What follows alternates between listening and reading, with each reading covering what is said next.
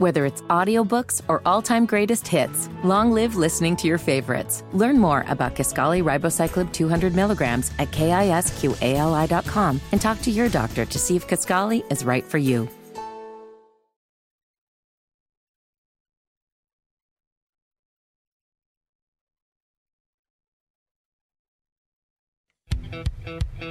Well regulated militia being necessary to the security of a free state. The right of the people to keep and bear arms shall not be infringed. This is the Second Amendment, and this is the Gun Guy. Boom, boom, boom, boom. Bang, bang, bang, bang. Boom, boom, boom, boom. Bang, bang, bang. With Guy Relford on 93 WIBC. And finally, welcome to the Gun Guy Show here on 93 WIBC. I got to tell you, I enjoy the uh, IU Network's uh, coverage of IU football and uh, and even basketball even more. But man, 52 to 7 loss. There's only so much you can say about getting your ass beat 52 to 7 but but hey uh, they found things to talk about and uh, god bless them and they're doing their best to do good radio. In the meantime hey we're here for the gun guy show. And i gotta tell you i'm excited about the show tonight because um, i'm welcoming back a, a sponsor that uh, is near and dear to my heart and that's pinnacle firearms uh, in carmel. Uh, these are friends of mine. And listen i have a lot of friends in the firearms community uh, all over the country, um, and certainly right here in Indiana. But but these folks are at the top of the list because I go way way back. V.A. Atkins is the owner at Pinnacle Firearms. VA and I go back longer than either one of us care to admit, probably 40 plus years. Um, we've uh, we've had a few cocktails. We've ridden a whole hell of a lot of miles on Harley Davidsons. We've shot a whole bunch of guns, and I was thrilled when VA decided to open Pinnacle Firearms in Carmel. It's at 598 West Carmel Drive. And and I got to tell you, this is exactly the kind of gun shop that we need. If you care at all about the Second Amendment, uh, there's a lot of important things you need to keep your eye on. You need to pay attention to, and that is that what the the the anti Second Amendment people are trying to do to eradicate our rights. And listen, I'm really active, as you know, in the legislature both trying to promote our rights with Pro 2A uh, bills uh, every year. Got more coming up this year. And and there's a lot going on in the legislature. A lot going on in the media. There's a lot going on in social media. And there's a lot going on on the regulatory front. One of the things that's going on on the latter, on the regulatory front, is the ATF has declared war on the mom and pop gun shops they've decided, and this is this is from the top down. There's no doubt in my mind. This is coming from the Biden administration, right down through the rank and file of the ATF. And listen, if you don't know much about ATF, ATF, um, in terms of the people on the ground, you know, they're the the bureaucrats, the lifers, the people who've been around forever, the appointed. Uh, lead positions, but then there's the rank and file. They're divided up, up essentially into two categories. There's enforcement, well, the folks that carry guns and they're the door kickers. Uh, they're the folks, you know, will show up with body armor and guns and and and do what they need to do. But then there's industry operations. And industry operations are the folks that, that go around, they do inspections, and uh, and and and their role historically has really been to be an interface between that local gun shop and the agency, the ATF as a whole, and and really to try to facilitate that gun shop doing everything the right way. The the, the bureaucracy, the paperwork, the administrivia, a phrase I like to use, is unbelievable for a gun shop. You've got the 4473 forms people have to fill out. If you're an NFA shop, you have your SOT, special, special occupational tax, meaning you can handle uh, NFA items like suppressors and short barreled rifles and fully automatic firearms and whatnot. The paperwork is ungodly. It's unbelievable. It's a hell of a burden for anybody, especially a local shop. And the ATF industry operations has historically done their best to try to keep people uh, who are running gun shops on the right side of the law. and to help them and to say, hey, let me, let me tell you, this is how you fill this form out. This is how we want your forms organized. This is how we want your records maintained. And it's not that way anymore. Since the Biden administration has come into office, and we saw a little bit of this under the Obama administration, and it's it's taken off under the Biden administration.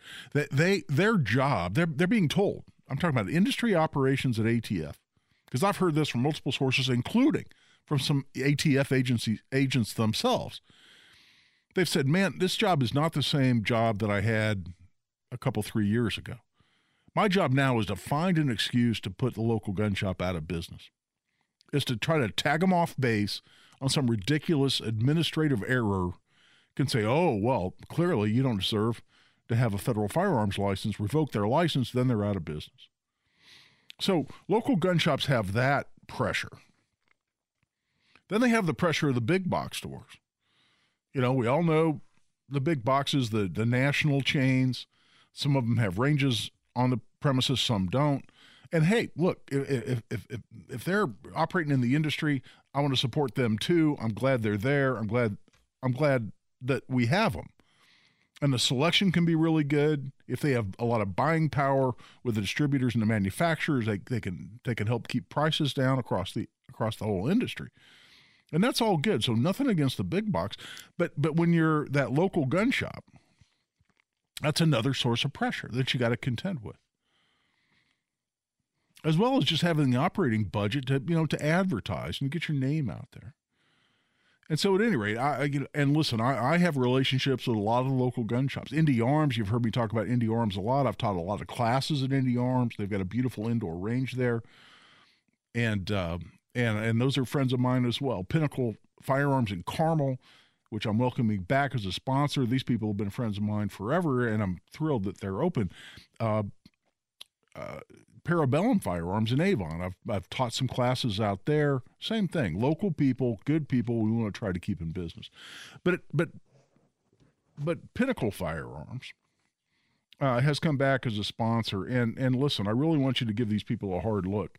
Uh, you can check them out at pinnacle firearms.com. They're really a one stop shop. If you need firearms, ammunition, accessories, that's where you can go. If they don't have it, they can find it and they can order it for you.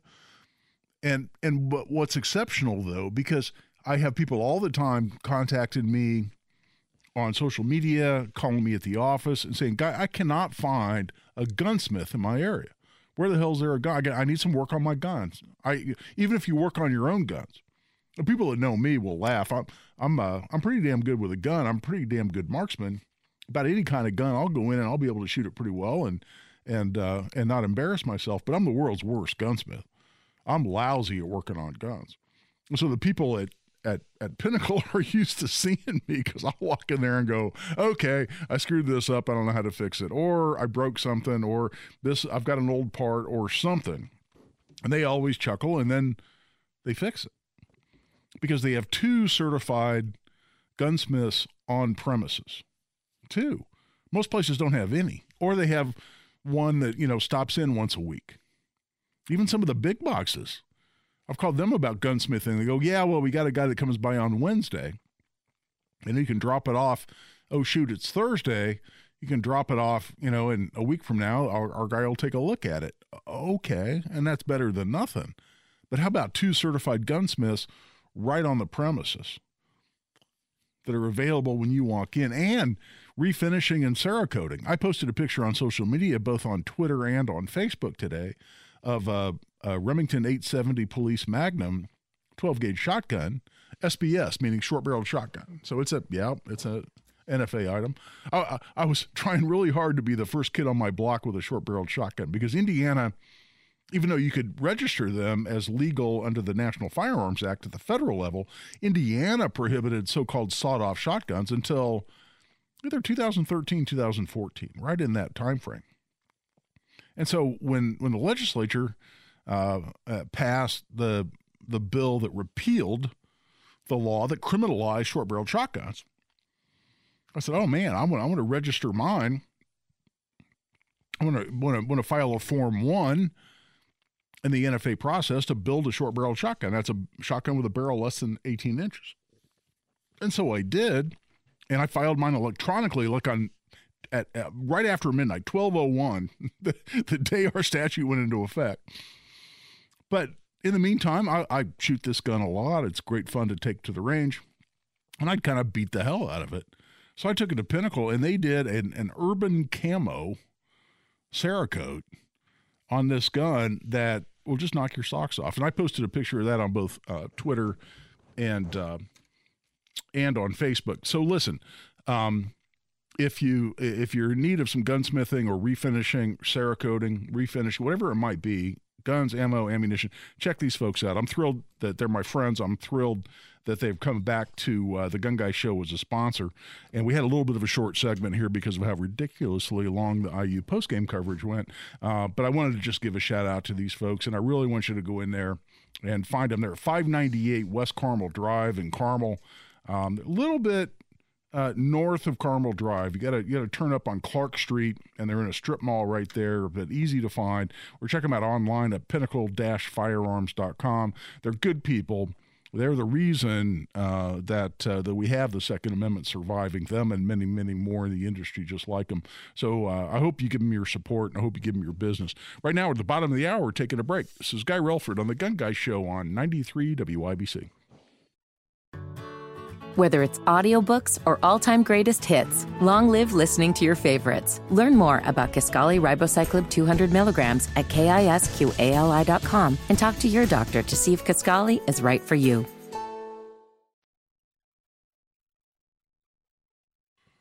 And welcome back. I'm Guy Relford on the Gun Guy Show on 93 WIBC. We're thrilled that you're with us. You know, I mentioned there's a lot of different fronts that we got to fight when you're you're fighting for Second Amendment rights. And the legislature is one.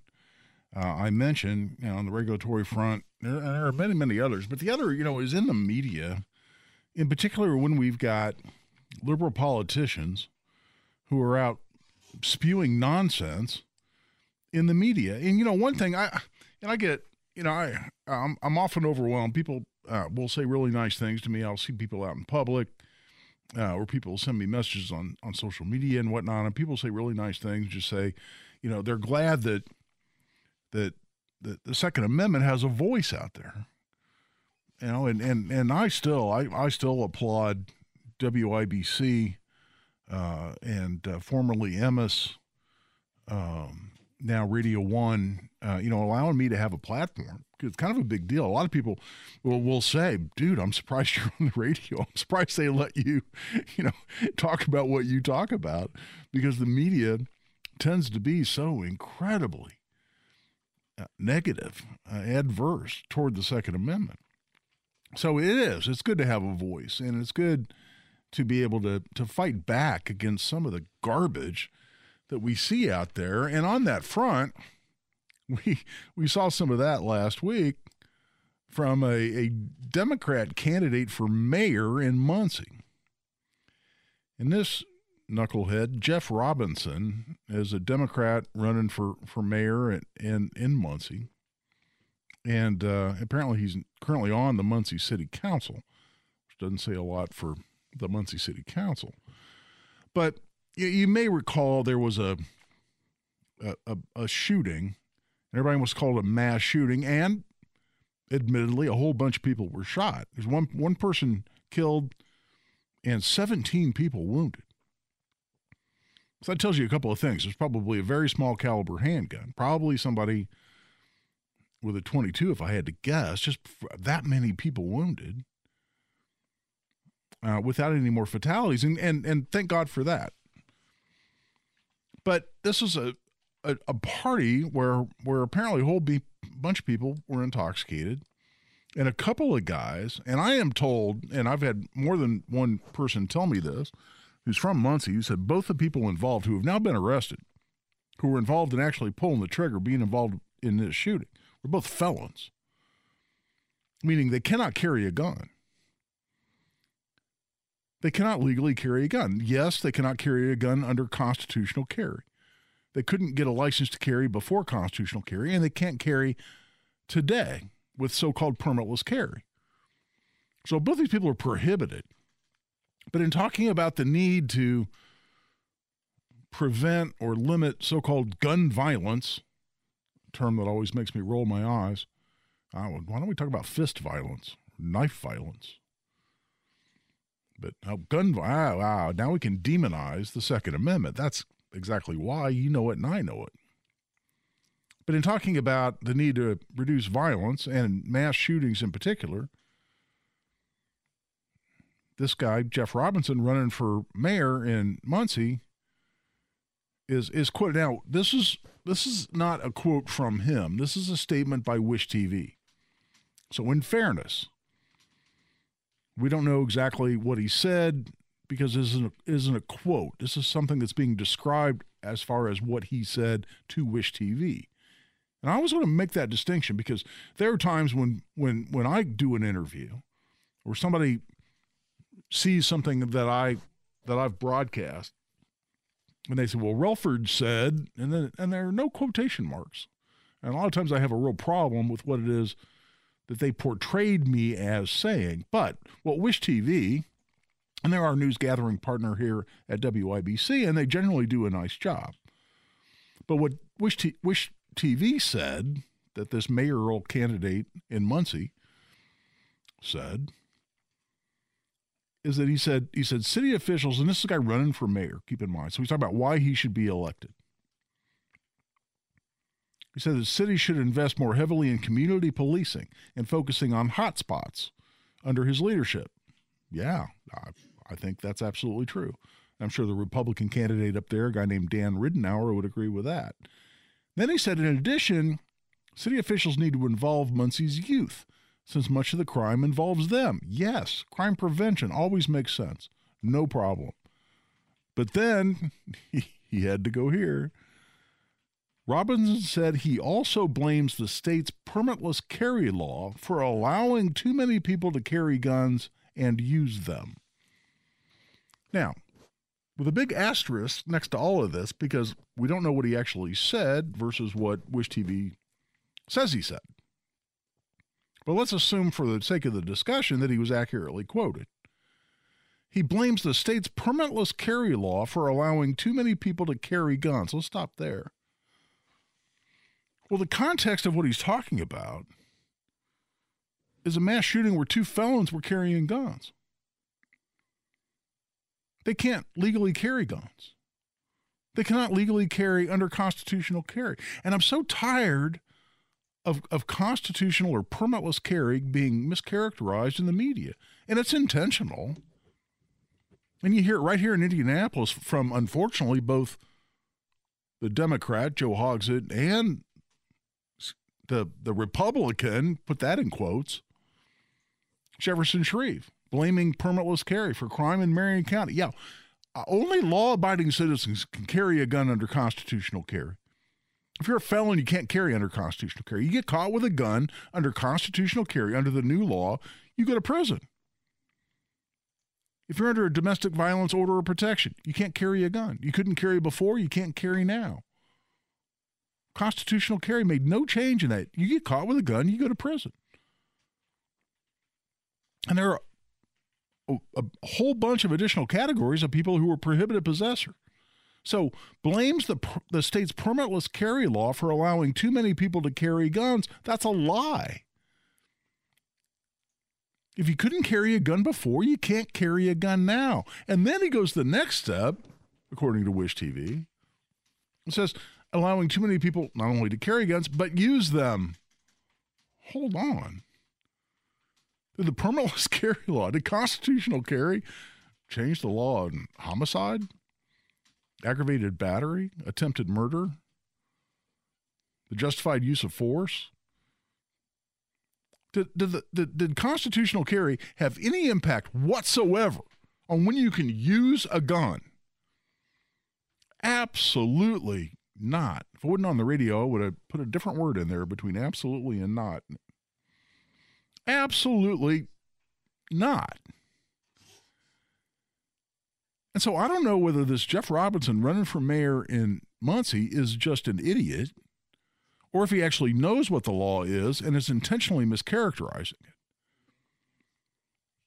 But hey, Muncie's within our listening area. Anybody up there on on on this guy's campaign or anybody else who wants to call and take me on on this issue, hey, 317 239 9393.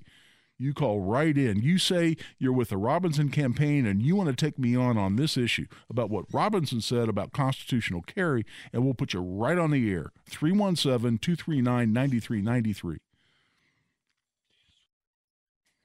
Yeah, we had a little bit of a production glitch there. I didn't didn't know that was coming, but hey, we're we're heading into a break, and that's fine. By the way, you want to join the discussion on anything we've talked about, local gun shops, the need to support them, uh, constitutional carry, anything else you want to bring up. We love taking uh, uh, calls from our listeners, and we've had fabulous calls the last couple of weeks. It's really been good. 317 239 9393. You give us a call, we'll put you on the air. You can join the discussion right now. We're taking a break. This is Guy Relford on The Gun Guy Show on 93 WIBC. And welcome back. I'm Guy Relford on The Gun Guy Show on 93 WIBC. And we are rolling now, man. We uh, we were delayed there a bit by a really long post-game show after uh, IU got dismantled by Michigan. And listen, I don't think anybody expected IU to go into Michigan, into the big house. I've been there. I've seen IU play in Michigan. I've seen Oregon play in Michigan. My son, my middle son, uh, went to Oregon and uh, was actually scheduled to play football out there, and then blew an ACL. Ended up not playing – not playing football, but uh, we're still Oregon fans. In fact, there's a really good Washington Oregon game going on right now. But anyway, I've been to to to the big house a number of times. Saw Notre Dame play Michigan there when uh, Rocket Ismail had two uh, kickoff returns for touchdowns. Big afternoon. Anyway, I don't think anybody expected IU to go in there and win that game. And the hell, they started off they were up seven nothing and then they just collapse. So, uh, as you heard uh, for quite some time in that post game show, IU's got some problems that they need to address, and uh, and I hope they do. You know, the world is a better place when IU is at least at least competitive on the football field.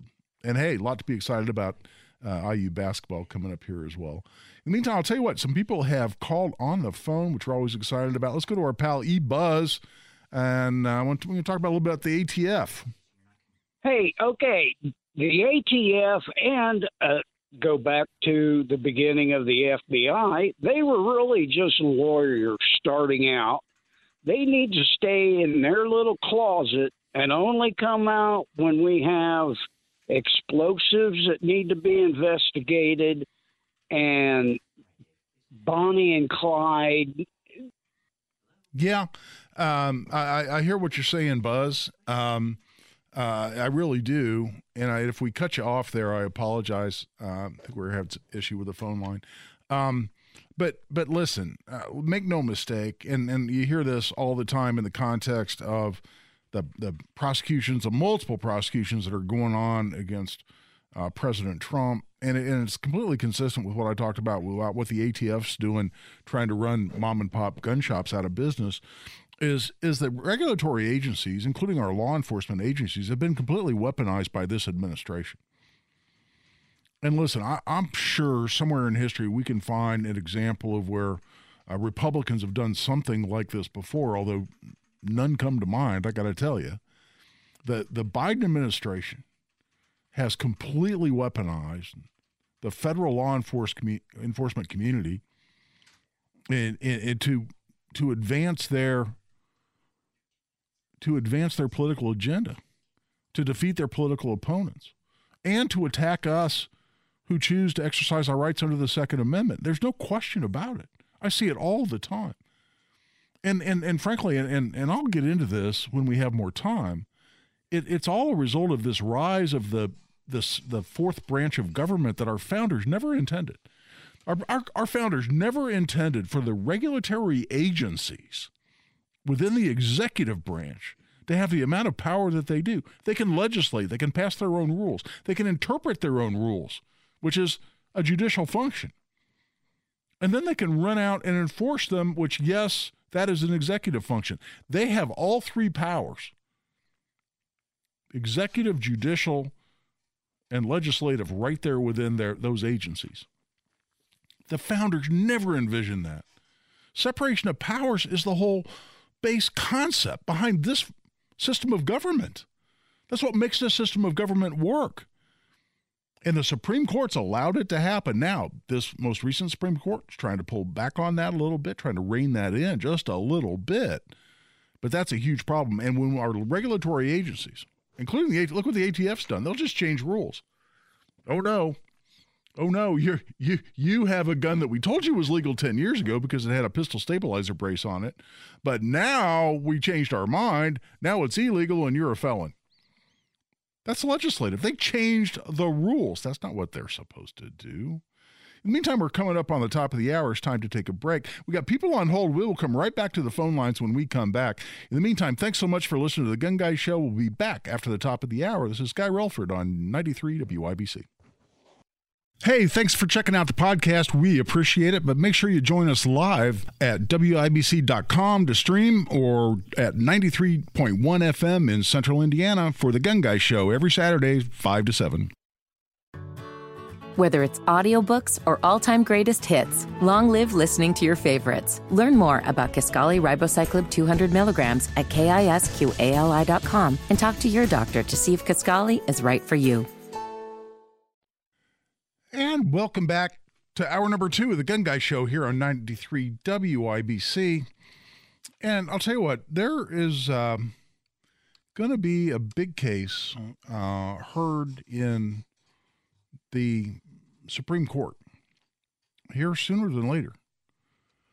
And uh, and this is is going to be uh, incredibly important uh, to uh, Second Amendment rights in the United States. And I'm talking about U.S. versus Rahimi. And the background on this case is a little troubling, and, and I'll go into that. But what this does is this this arises out of the uh, the case, uh, the New York State Rifle and Pistol Association versus Bruen Supreme Court case that came down uh, here uh, last year, last summer, summer of 2022. And what Bruen did, and you've heard me talk about this before, but that that decision was was huge, not just because of its immediate holding in terms of the effect it had on the parties, but in terms of how we decide Second Amendment cases in court. And in particular, how we decide what's constitutional and what's unconstitutional in terms of gun laws. And what the Bruen case said, it was addressing the New York's New York State licensing, handgun licensing system process, law, where it was a may issue system, meaning some government bureaucrat got to scratch his chin and consider who had a sufficient need to carry a handgun. And if this public official decided you didn't have a sufficient need to carry a gun, you didn't get a license. So you could be a completely law abiding citizen. And you could, you know, fill an application and just say, well, you know, I want to be able to defend my my family and myself when I'm out in public. Nope, not good enough. I live in a high crime area. Nope, not good enough. I've been the victim of a, of a crime in the past. Not good enough. They essentially said you have to be subject to an, an immediate and ongoing and ex- existential threat against you at the time in order to get a handgun license.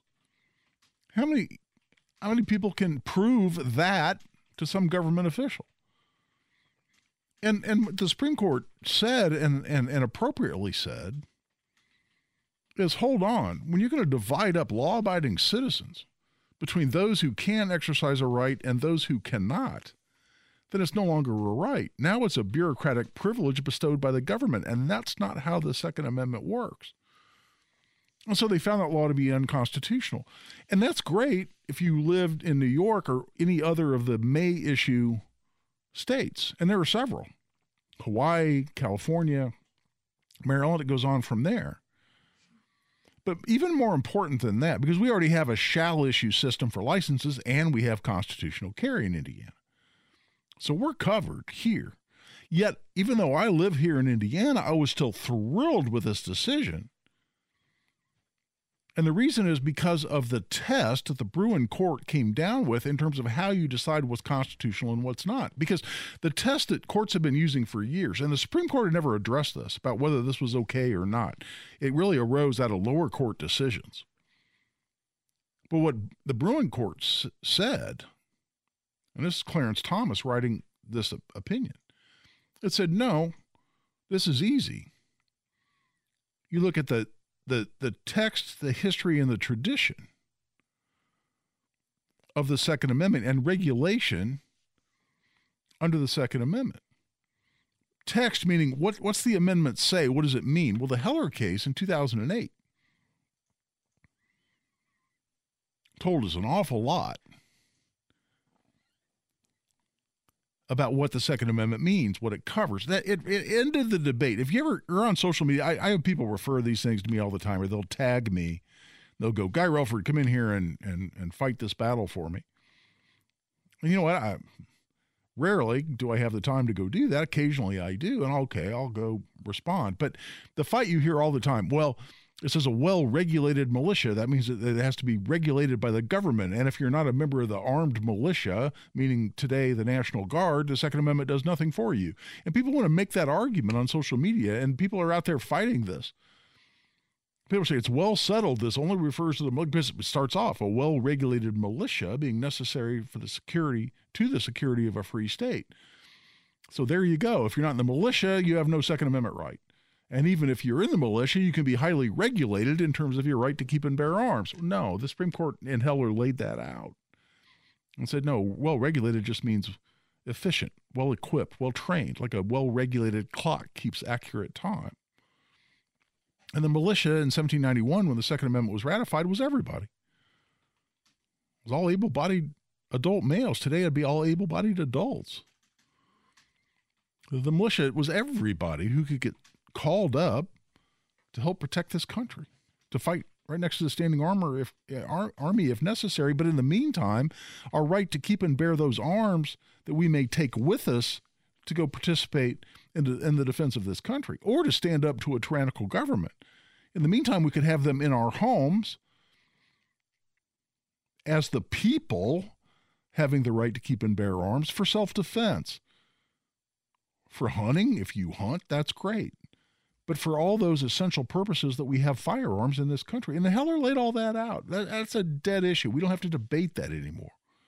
So the text is the first test under the new test that, that, that, that was handed down by the Supreme Court in Bruen. And then it goes on to say, what's the history and tradition of regulation of Second Amendment rights in this particular area, whatever this particular law that we're addressing, that we're analyzing in terms of whether it's constitutional or not, what's the history and tradition of analyzing or of regulating Second Amendment rights in that area?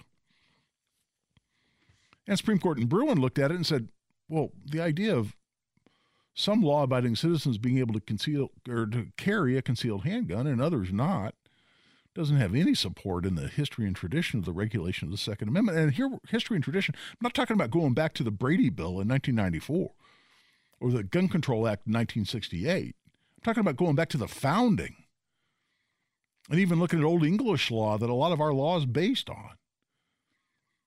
Now, it's history and tradition going all the way back to the origins of this country and the origins of Second Amendment rights in this country, including the ratification of the Second Amendment in 1791. And unless a particular law, if it clearly implicates a Second Amendment right based on the text and the meaning of the Second Amendment, then the government, whoever's trying to support this regulation, has to come in and show that it's consistent with a history and tradition of regulating gun rights in that particular area. And in Bruen, they said it doesn't meet that test, so it's unconstitutional. More importantly, it said this is the test that shall be applied by courts across the country in looking at whatever gun law we're talking about.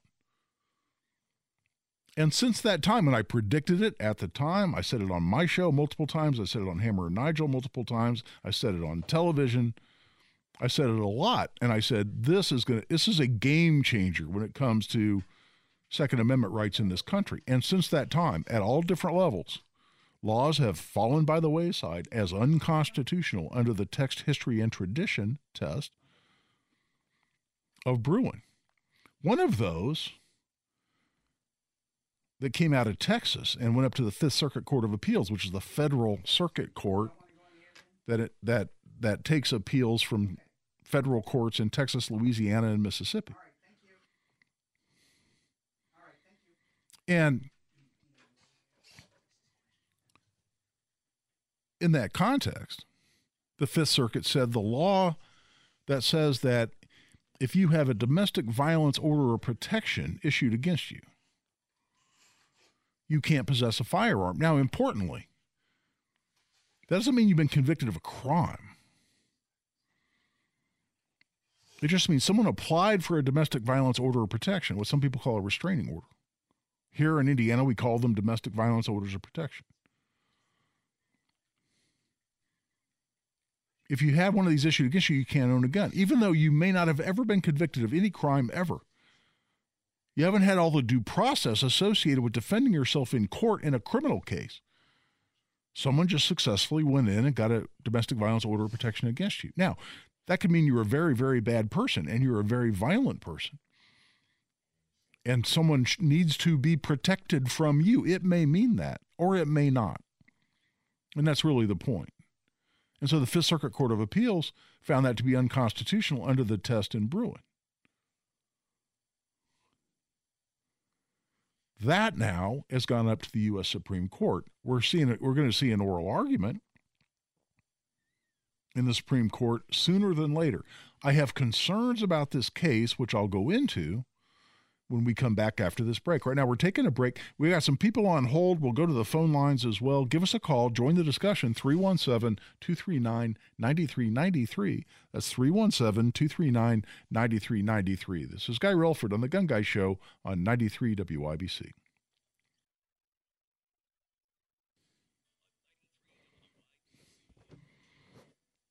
And welcome back to the Gun Guy Show here on 93 WIBC. As I mentioned before the break, this Rahimi case, U.S. versus Rahimi, is uh, has been accepted. So it's in the Supreme Court. We've got oral arguments set coming right up next month, November 7th. So the lawyers will go in and, and argue the case. You can you can listen to that video, listen listen to the audio is a better way of putting it, I suppose. Um, and and and and and often and this is a little bit like reading tea leaves you can you can get a sense of where the justices are leaning based on the questions or comments they make from the bench and a lot of times you really have to be careful about that because sometimes a, a judge or in this case a justice may be on your side in an appellate oral argument. And listen, I've handled a lot of appeals here in Indiana, and I'm admitted to practice before the Supreme Court. I've had one case in the Supreme Court. But a lot of times, uh, justices may, may be asking you a question not based on the fact that they're against you, but because they want to raise a contrary argument and just see what your response is. So it sounds like they're challenging you, but they may not really be. Other times it's pretty damn clear they just disagree with you and they're trying to poke holes in your argument. So you can get some indication, but that's that's a little bit dangerous. Sometimes it's so abundantly clear that you walk out of there pretty much knowing how it's going to go. So I'm fascinated to hear what this oral argument is. And listen, if if you ask the quote unquote conservative justices, I hate to call them that. I hate to call them that because that's not how the system's supposed to work. A, a Supreme Court justice is not supposed to be partisan. They're not supposed to be conservative or, or liberal. They're, they're supposed to be judges and be impartial and decide everything right down the middle of the fairway. But we know that's not quite how it works. And based on their rulings and, and, and dispositions uh, before they ever get appointed to the Supreme Court, a lot of times they get they get put in one category or the other. In applying that test to the current court, it's five to three or four and a half anyway, because Roberts is incredibly unreliable. Six to three is what I meant to say, or five and a half.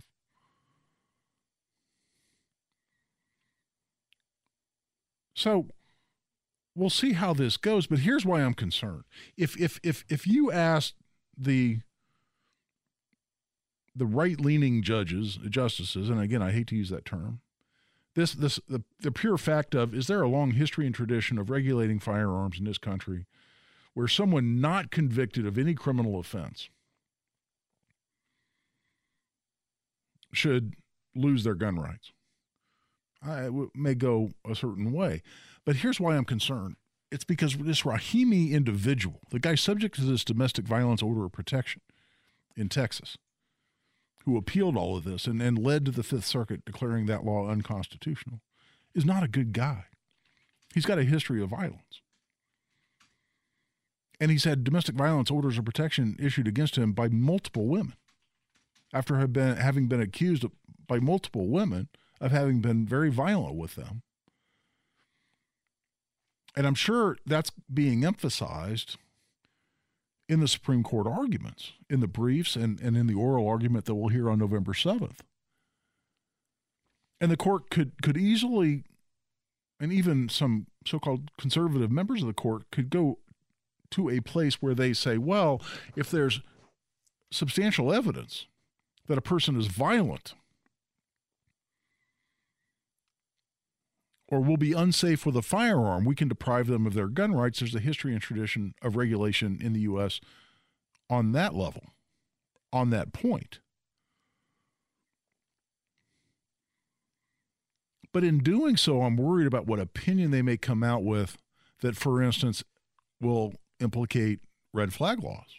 And listen, we have a red flag law right here in Indiana. I have challenged the constitutionality of our red flag law in court.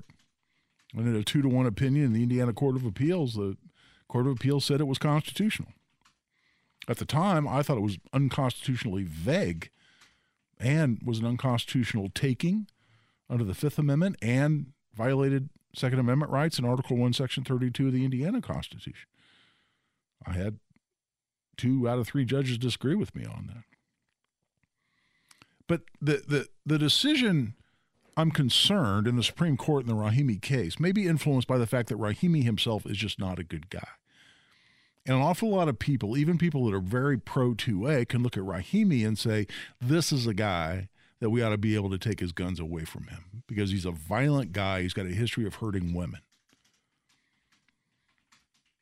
Now, that is not supposed to influence justices or, or, any judge for that matter. There's a reason why the statue of Lady of Lady Justice always has a blindfold on. They're not supposed to look at the particular facts when deciding issues of law. And a pure issue of law ought to be just that a pure issue of law. But lawyers, and I've been a lawyer now a damn long time, I just hit 40 years here this last year, which boggles my mind. But for all 40 years I've been a lawyer, I've heard other lawyers say a very common thing among lawyers, and I've said it many times myself, which is bad facts make bad law. Because if you don't think judges or justices will be influenced to some degree by looking at the facts of a particular case, I think you're a little bit naive. It's not the way it's supposed to work. But human nature is human nature. And so we'll wrap up that discussion and we'll change the, the, the topic. And I think we've had a, one or two people drop off the phone line. I apologize for that. I didn't get to you sooner. We'll take a break here at the bottom of the hour, but this bears watching. And I am a bit concerned about what the Supreme Court could do because of the bad facts of Rahimi that may influence us in a negative way because everything's going our way right now. Since the Bruen decision last year, the courts across country are doing the right thing on a lot of 2A laws. A lot of these are falling by the wayside.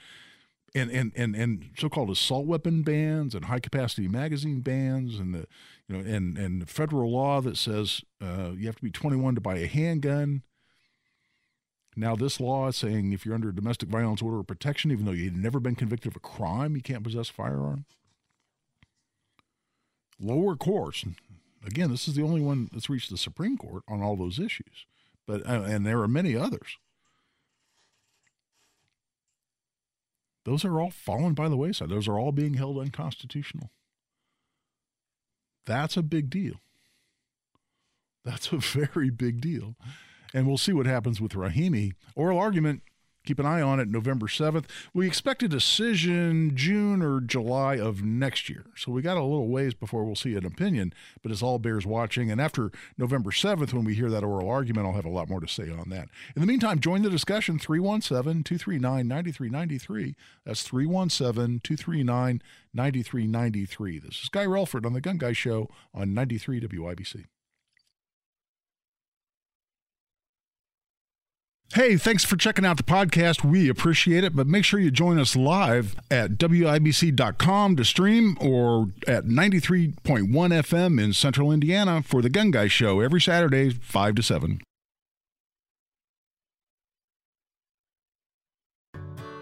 Whether it's audiobooks or all-time greatest hits, long live listening to your favorites. Learn more about Kisqali Ribociclib 200 milligrams at kisqali.com and talk to your doctor to see if Kisqali is right for you.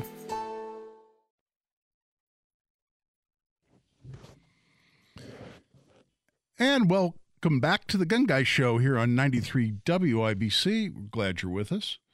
Um, you know, I don't watch a lot of late night television anymore. Man, uh, back in the day, I uh, I loved uh, the Tonight Show, uh, Johnny Carson. I mean, that was just just something you did every evening. It was awesome.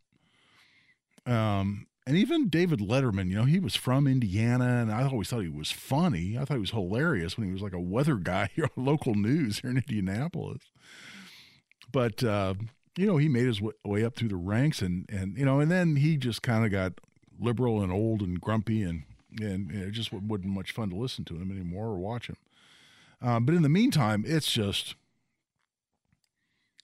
it, it's just so incredibly tedious and it's not entertaining.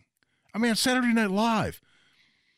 You know, Saturday Night Live, man, when I was in, in high school, college, a young adult, you didn't miss Saturday Night Live. It was an event with Belushi. Oh man, when Steve Martin would come on, this was hilarious. Eh, you just couldn't, you, you dare not miss it because that's what everybody was going to be talking about the next day. And Saturday Night Live, I mean, who the hell cares? But at any rate, Jimmy Kimmel, there's Jimmy Fallon. I can honestly say, uh, since Jimmy Kimmel and Jimmy Fallon have been on, I have not watched a single episode of anything they've ever aired. There have been snippets here and there that uh, somebody will post on social media or for whatever reason get covered in the media.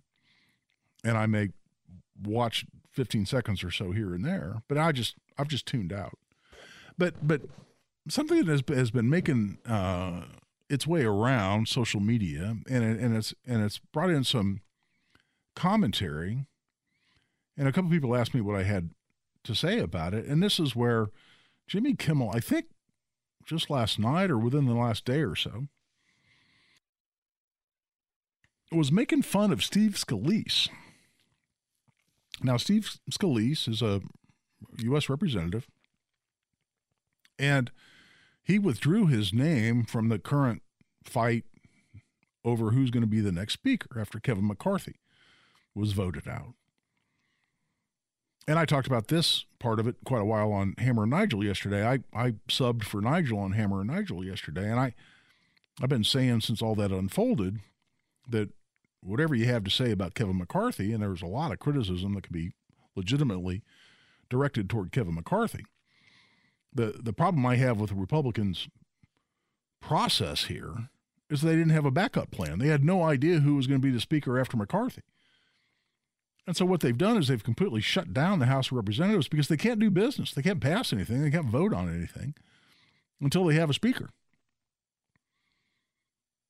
And so they, they did all this without really a plan.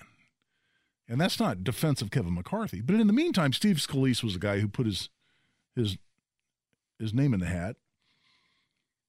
And a lot of people, uh, including me, have admired Steve Scalise. If you recall, Steve Scalise is the guy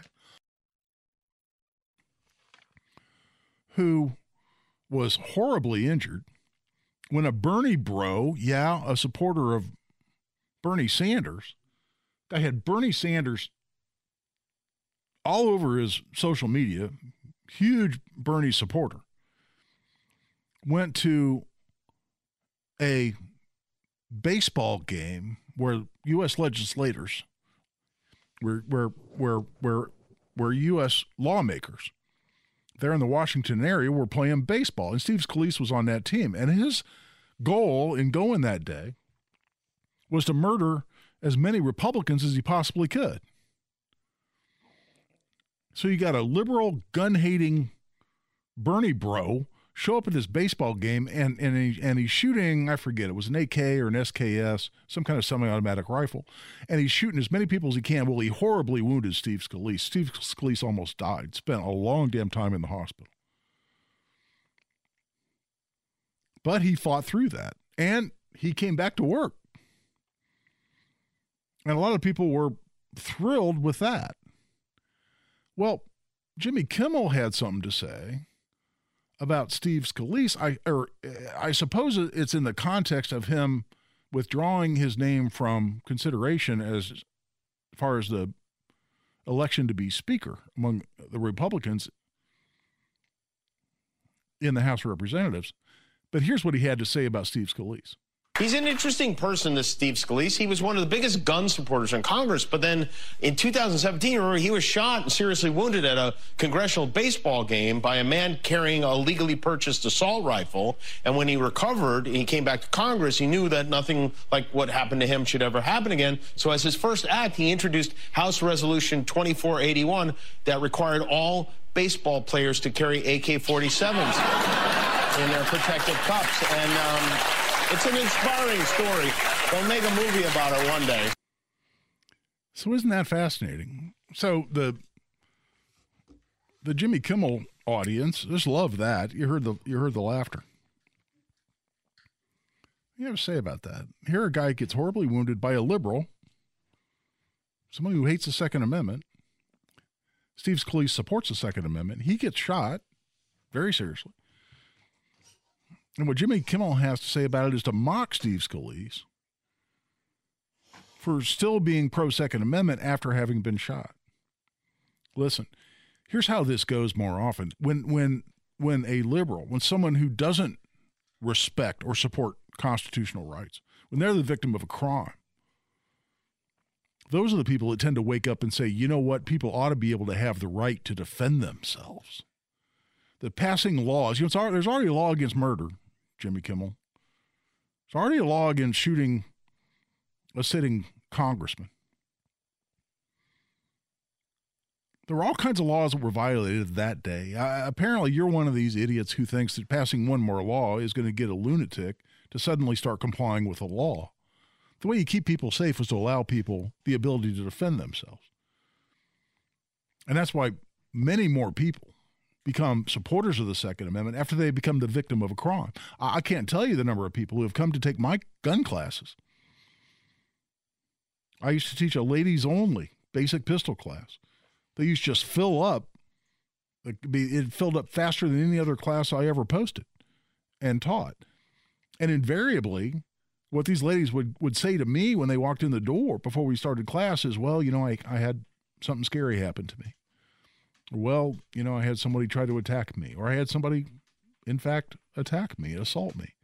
And I decided that was never going to happen to me again. You know, I never supported guns or gun rights, and I decided from now on, I'm going to have the capacity to defend myself. That tends to be the way it goes. In fact, there was a joke, kind of tongue in cheek. There's nothing really funny about it, but a joke that you, I, I've heard and told for years, decades is a, a, a liberal is just a conservative who hadn't been mugged yet. And there's a lot of truth to that, as you just heard me describe. But the fact that the, the liberal would take someone who was horrifically injured, shot, and be so dense, so tone deaf, as to not understand that that motivates people to have the capacity to defend themselves, to have adequate security to be able to provide that adequate security for themselves because evil exists in the world. No matter how many laws you pass, you can ban every law on the planet. Excuse me, ban every gun on the planet. You can pass every law you, you can pass the California wish list. Guess what? They still have mass shootings in California. They've had more mass shootings per capita, more mass shootings total in California in the last 10 years than any other state. And they've got the whole wish list of gun control. Why? Because evil still exists. You can't push a magic button by passing a law that make all the guns in the world disappear. It doesn't work that way. Even without the Second Amendment being there to protect gun rights. But it really, it really, I think it bear bear bear some discussion. The reason I raise it, Jimmy Kimmel would mock someone who continues to support the Second Amendment after having been shot. In fact, that's the way it tends to work, Jimmy. And here, Steve Scalise didn't need any lessons. He was always a very, very strong supporter of the Second Amendment. When people become the victim of a crime, they understand how important it is to have that capacity, that legal capacity to defend yourself, defend your home, defend your family. And that's what the Second Amendment is truly all about. Right now, we're at the three quarter hour, taking a break. This is Guy Relford on the Gun Guy Show on 93 WIBC. And welcome back for the last segment here of the Gun Guy Show on 93 WIBC. A little bit of an abbreviated version, uh, given the length of the post game show after the IU Michigan debacle. At least if you're an IU fan, you have to describe it that way. Um, but uh, but hey, we're glad for the time that we had. In the meantime, Dave has been on hold forever. I think he gave up for a little while and uh, called back in. But Dave, thanks for your patience, man. Uh, thanks for calling the Gun Guy Show. I appreciate you taking my call. You're my favorite show without a doubt on the radio. Oh, I appreciate You're that. Just the best. I appreciate you. My question's kind of it's two parts. Uh, 49 years ago, when I was a mere 21 years old, I worked at Hensley Sporting Goods, uh-huh. and there was a 22 Magnum in the showcase, and I thought I'd just love to give that to my big brother for a Christmas present, surprise him. And the owner told me, he says, "Well, that gun's not leaving this store unless the transfer over." He said, "So," he said, "I'll sell it to you, and then you can give brother at the Christmas party." And I said, uh, "Okay." And then we got to come back Uh, that if it's an immediate family member, mother, father, brother, sister, wife, son, or daughter, you don't have to transfer it over. I don't know if he was right or wrong, but now, and I want to know if that he was right or wrong. But now my brother's 84, and he told me in his will he's leaving all his firearms to his favorite grandson. And that's my second question. When that happens, does his grandson and I have to take those the two uh, pistols that I've given him in my lifetime and get them transferred out of my name and into his grandson's name. Yeah, uh, Dave, thanks for calling and thanks for your patience and waiting and and for your kind words. It means a lot. Um, yeah, there's a lot of confusion in this area, and so let me let me lay it out. First of all, we don't have gun registration in in Indiana, and there's no uh, registration at the federal level unless you're talking about uh, NFA firearms, you know, like suppressors and machine guns and short-barreled rifles, etc. So, for your your typical rifles, pistols, and shotguns, um, there is no registration. Now, there is in some states, but not in Indiana and not at the federal level. So, people say, "Well, this gun's in my name." Uh, there's really no such thing in Indiana. Um, yes, there's a record that you bought a gun originally from an FFL but for instance, like I'm carrying my uh, little Sig uh, 365 right now, and if and if producer Carl said, "Hey, guy, I really like that 365. I want to buy that gun from you," and I know Carl's not a prohibited possessor; he's totally fine to possess a gun. I can sell that gun to him, and as long as I don't know he's ineligible to buy his own gun from a dealer, that's totally legal. I can also buy a gift, uh, excuse me, a gun as a gift for someone else.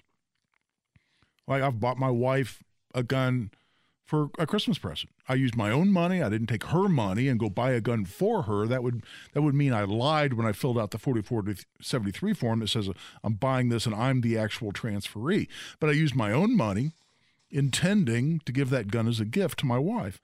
Totally legal. And it says that if you read back through the the pages on the form, it's totally legal to do that. So when when you bought that 22 Magnum, I'm assuming it's a handgun because they make that in a pistol as well, and you bought it with the intent to give it to your brother as a gift, that was all totally legal, and there was nothing else you needed to do. There was no registration, nothing like that. Now, assuming your your uh, his grandson that he wants to leave this to is of age, and then and and there's exceptions for parent and child. This is a grandchild, so a little different. But assuming they're they're of age, he can leave that gun to his grandson, and that's totally legal as well. So I'll tell you what, that wraps us up for this version of the Gun Guy Show. Um, and we hope you enjoyed it, even the abbreviated version, just a bit. Uh, we love our callers, man. Always call back every week. Right now, we're wrapping it up. This is Guy Relford on the Gun Guy Show on 93 WIBC. Hey, thanks for checking out the podcast. We appreciate it, but make sure you join us live at WIBC.com to stream or at 93.1 FM in central Indiana for the Gun Guy Show every Saturday, 5 to 7.